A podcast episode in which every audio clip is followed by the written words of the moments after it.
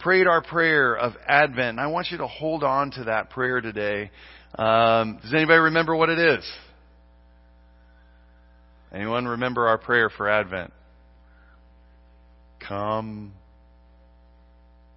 Let's try it again. Okay.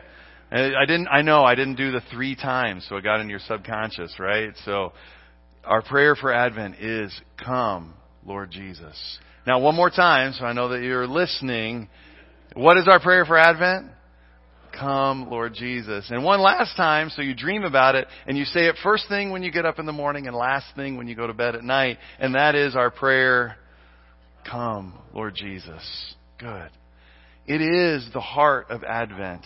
It is, you enter, you start uh, this journey towards Christmas. You start your year every year with your longing, with your anticipation, and with our candle today that we have lit is about hope.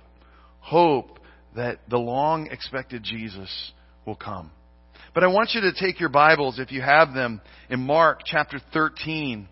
And uh, Jeff, I'll let you do the slides uh, for this, and then I'll take over after that. Um, but we're going to be in Mark chapter 13, verses 24 through 37.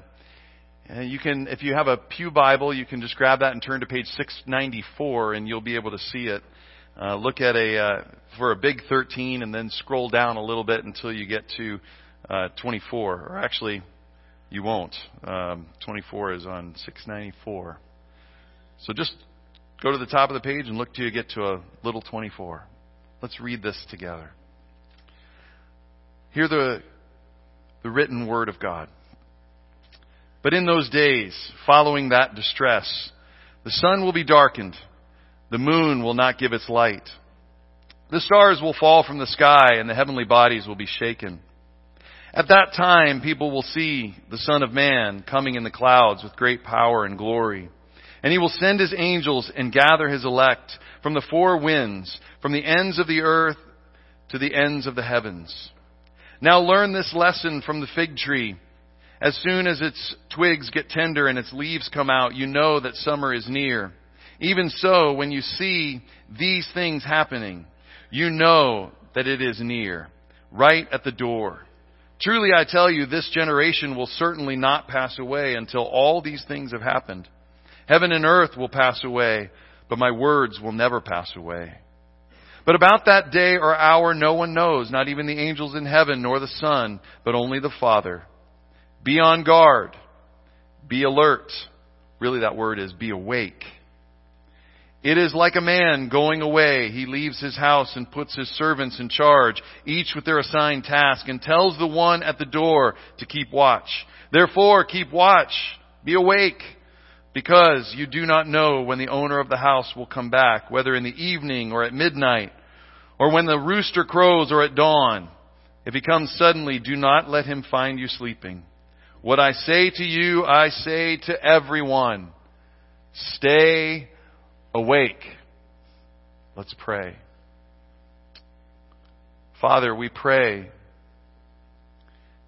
that today you would help us to understand what it means to be awake. We pray that we would be awake in our longing.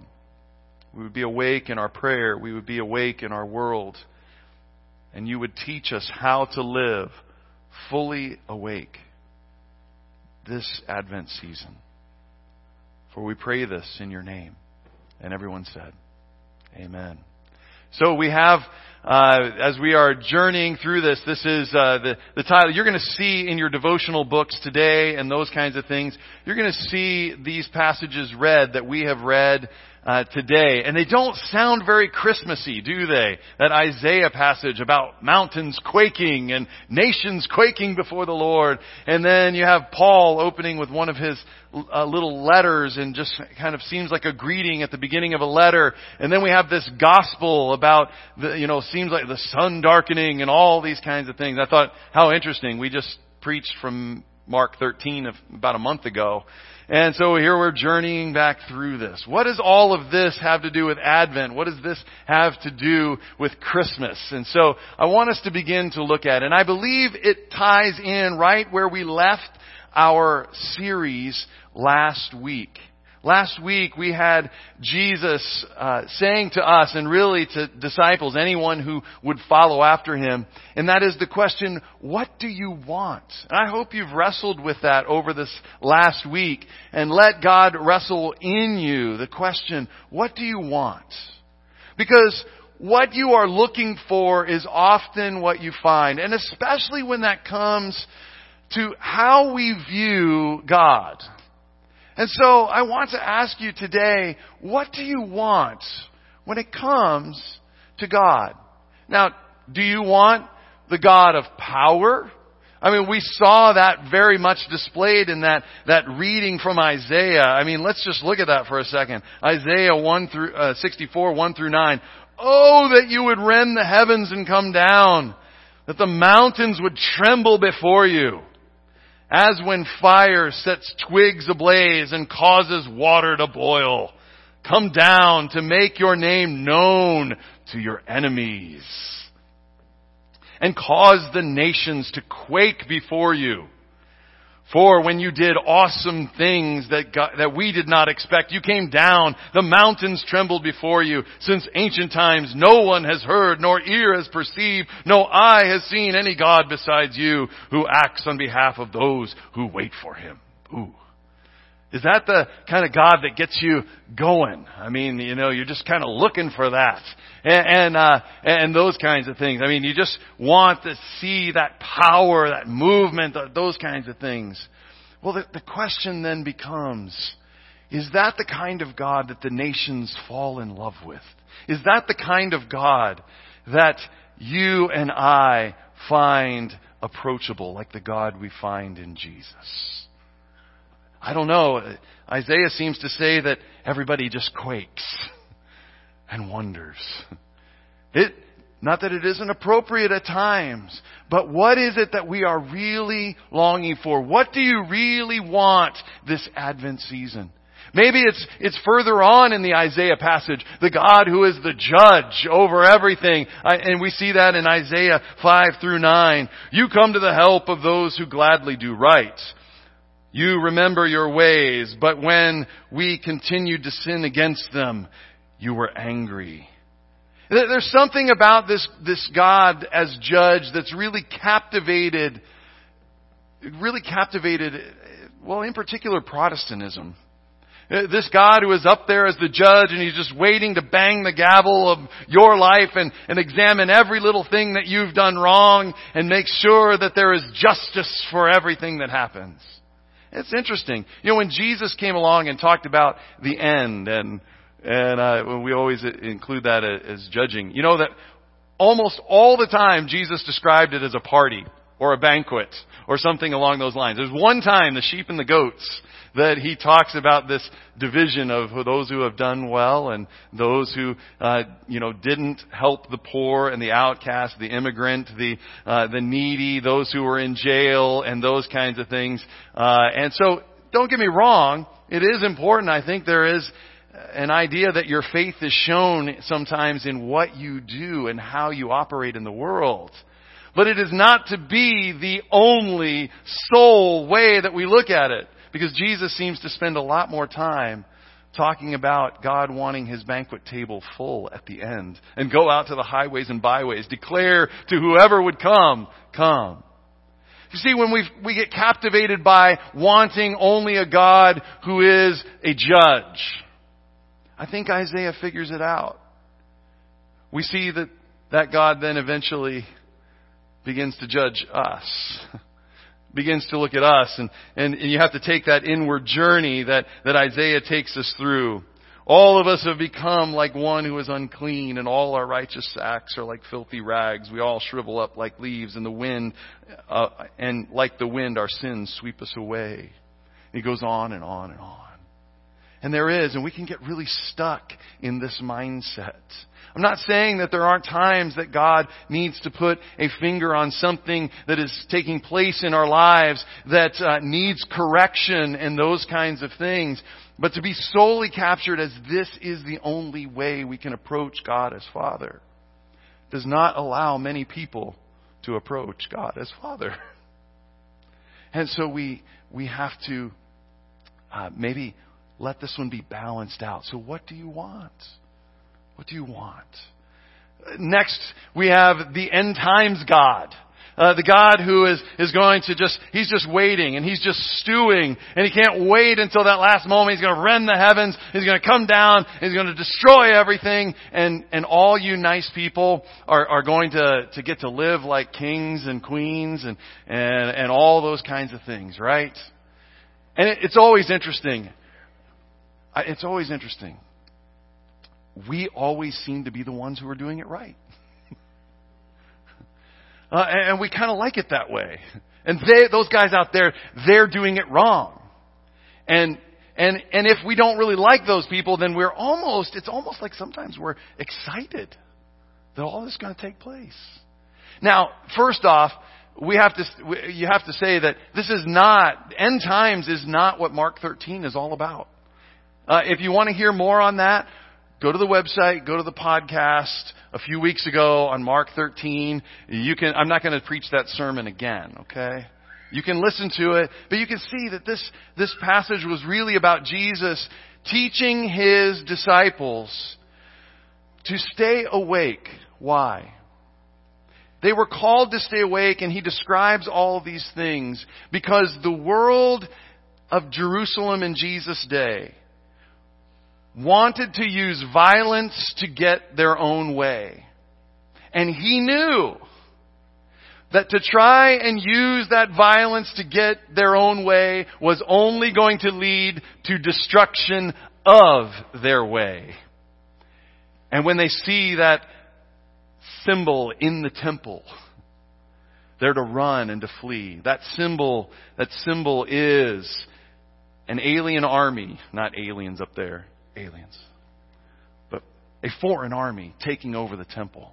Run and flee. And in fact, you need to stay awake because when you see these things, you need to get out of Jerusalem. Because my kingdom is not about using force to get my own way. My kingdom is the way of peace.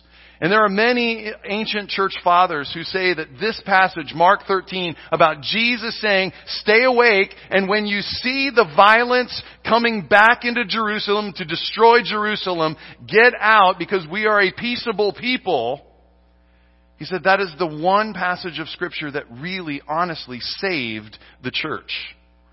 Because when it began to take place, as inevitably it was going to take place, and happened in AD 72, when that took place, or 80, 70, that took place, those disciples of Jesus remembered, Jesus told us to stay awake for this, and they got out of Jerusalem. And you and I are sitting here because of this passage. It's amazing, isn't it? I told you I wasn't going to preach that sermon, and I just did. But the end times God, it, it's not a God that people really want to approach. Certainly don't want to come to with their longings for fear that their longings might be wrong. For fear, fear drives us away, doesn't bring us close. But we are longing for Jesus, who showed us something else. And Jesus told us in this passage, the most important verse is that last verse. And to, I say this to you, and I say this to everyone. Stay awake. Not just during Pastor Jeff's sermon. Okay. So what does it mean to stay awake? I think this is something that we've got to look at just a little bit. Uh, these readings really do tie together beautifully in this. I think part of being awake is being aware. And we need to be aware of what God is up to. We need to be aware of what God is up to in every moment. This is learning to be awake learning to stay aware. This God who seems to be the God who comes to us, who is the God who lo- so loved the world. We are a part of the world, but all the world. The cosmos is actually the Greek word there. This God who loves and is active in the world everywhere, at every moment and every time, bringing people to try and understand His love, His grace, his mercy, His acceptance. And you are invited into that. So to be awake is to be aware of this kind of God and what this God is up to in every moment. So our prayer of Advent, which is what? Oh, wonderful. It's getting in there. It's getting in there. This is a good prayer for every moment.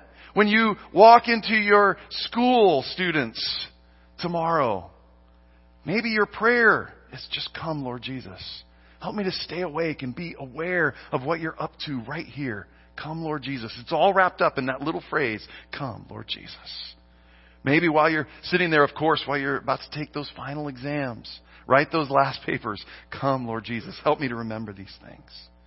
Where you go into the workplace and you know that that person who sits at the desk two, two desks down and the way they answer the phone just drives you up the wall. Come, Lord Jesus. I believe you want me to be patient.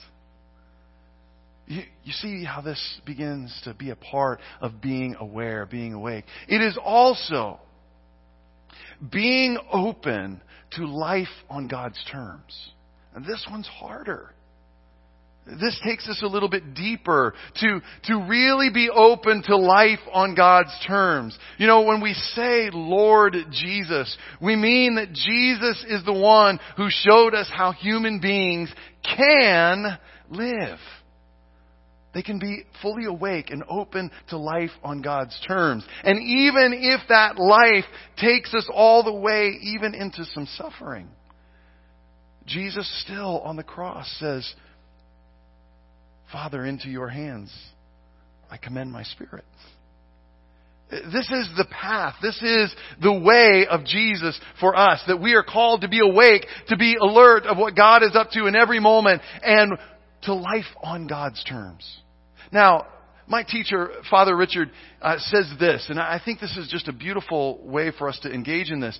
When we, he, he says, when we demand satisfaction from one another, and when we demand any completion to history on our terms, when we demand that our anxiety or any dissatisfaction be taken away, saying as it were, why weren't you this for me?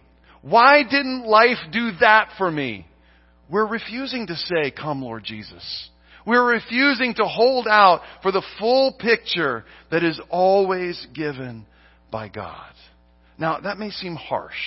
Trust me, we're gonna, we're gonna, we're gonna round that out and, and you'll see what I mean. But this is the radical part of being awake, being open to life on God's terms. No matter what life may look like for you today, my friends, the prayer What's the prayer again? Come, Lord Jesus, is a prayer to be open to life on God's terms, no matter what those terms might look like, because you have trust or hope that God can be found even in the most crucifying of circumstances. I know, I, I, maybe that's a little too scholarly, but in the midst of great suffering, the reason why we have books like Mar- uh, that tell us the story of people who were martyred for their faith is because there's something in us that longs to see that we can trust and remain open to life on God's terms, trusting that God's terms will bring about something great for us and for the world, even if it means suffering in the most crucifying of circumstances. That's why we have those storybooks around. Why we read them and see them. And so this is, this is so important. So important for us to continue this prayer. So, to be aware, to be open. And then, this is what rounds out that, that passage from, from Father Richard. We are called to be one who longs and trusts. So, you may have those, those prayers, why is life like this for me? Where is God in this situation? And some of you, I know your stories. I know that you have real, real struggles here. And so it's not that we're denying all of those things. It's that we have those longings for rightness, for justice, for the world to work, and yet we can hold open long enough to trust that God knows where God is leading all of this. And we can still pray our prayer of what? Come, Lord Jesus. In the midst that keeps us open to life on God's terms, even as we long for things. It is for God and the life in Christ. And so I want us to look, and this is where we'll, we'll finish up. 1 Corinthians 1, 3 through 9. If you want to turn there, you can. Uh, it's on page 778 in the Pew Bible. 1 Corinthians 1, 3 through 9. Grace and peace to you from God our Father and the Lord Jesus Christ. Paul's writing to a congregation. Here's, I think, a vision of what it means to live aware, open, and awake, to be awake. Paul says, I, I always thank my God for you because of his grace given you in Christ Jesus. For in him you have been enriched in every way, with all kinds of speech and with all knowledge. The, God thus confirming our testimony about Christ among you. Therefore, you do not lack any spiritual gift as you eagerly wait for our Lord Jesus Christ to be revealed. He will also keep you firm to the end so that you will be blameless on the day of our Lord Jesus Christ. God is faithful who has called you into fellowship with His Son, Jesus Christ our Lord. This is a vision, I think, of what it means to be a church or an individual who lives fully awake aware, open, being one who longs and trusts. It is a freedom that, that we can come with our longings. Why is life this way? I long for life to be different, and yet we can pause long enough to say, come Lord Jesus into this situation. Show me where you are in the midst of this difficult time. Show me where you are in my work. Show me where you are in, in my family, in my school, wherever that might be. It is a freedom and a surrender that brings what we lit that candle for. It brings hope. Hope that again, Christ will come into this situation, into this year, into this time, into this situation, into that emotion, into that family matter, into this job place, into this church. That God will come here. We trust that Christ will come again. We confess. This is important. We confess where we have let our longings take us. That's one we have to wrestle with, I think, year in and year out. That's why Advent wasn't just like one time, a long time ago, and then we outgrew that. because you and I know. And we here in our country in the 21st century, we should know this better than, than maybe anyone. Because you are advertised to from the moment you are born. You are told you need this, and you need this, and your longing should be for this, and you should long to look this way, and you should long to wear these clothes, and you should long to drive these cars, and you should long to have this job, and you should long to do this, and you should long to be physically fit, and you should long, and you should long. And we need a season where we say, No, I want to be awake. I, I want to be aware. I want to be open to life on God's terms. I I want to confess that my longings have taken me sideways. And I want to be reoriented, realigned in my longing for Jesus. You may think that's a difficult prayer. You may think that's something difficult to do. You may think, oh, well, I don't have the words to say. How, how, I mean, how do I realign? I mean, the, the biblical word for that is repentance. But how do I do this? Well, I think it's all again wrapped up in our simple little prayer, which is what? Come, Lord Jesus. So, wherever you are this Advent season, as we begin this new year, if your longings have taken you sideways, if you really are wrapped up in, in a lot of the things that just seem to consume you right now, can I challenge you? Can we become a church this week?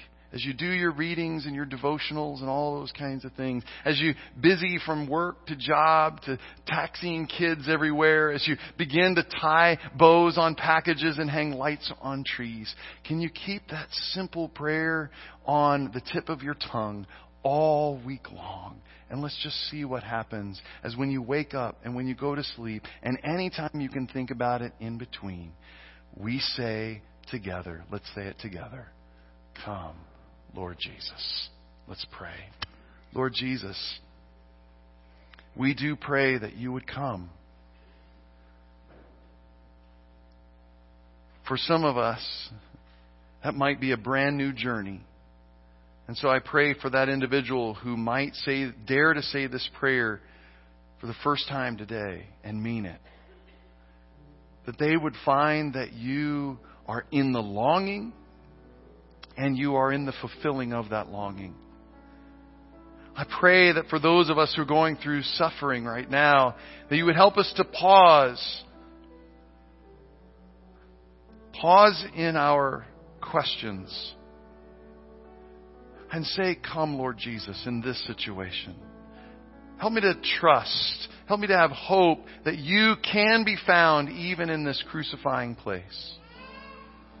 And help me to be a person whose longings are aligned with the kingdom that is, yes, arrived and is still coming and is still, we are longing for its fulfillment in the world. Help us to be a simple people who pray a simple prayer. Come, Lord Jesus. Come, Lord Jesus. And we wait and we anticipate and we trust for the fulfillment. In the name of the Father who is for us, in the name of the Son who is with us, and in the name of the Holy Spirit who is in us. Amen.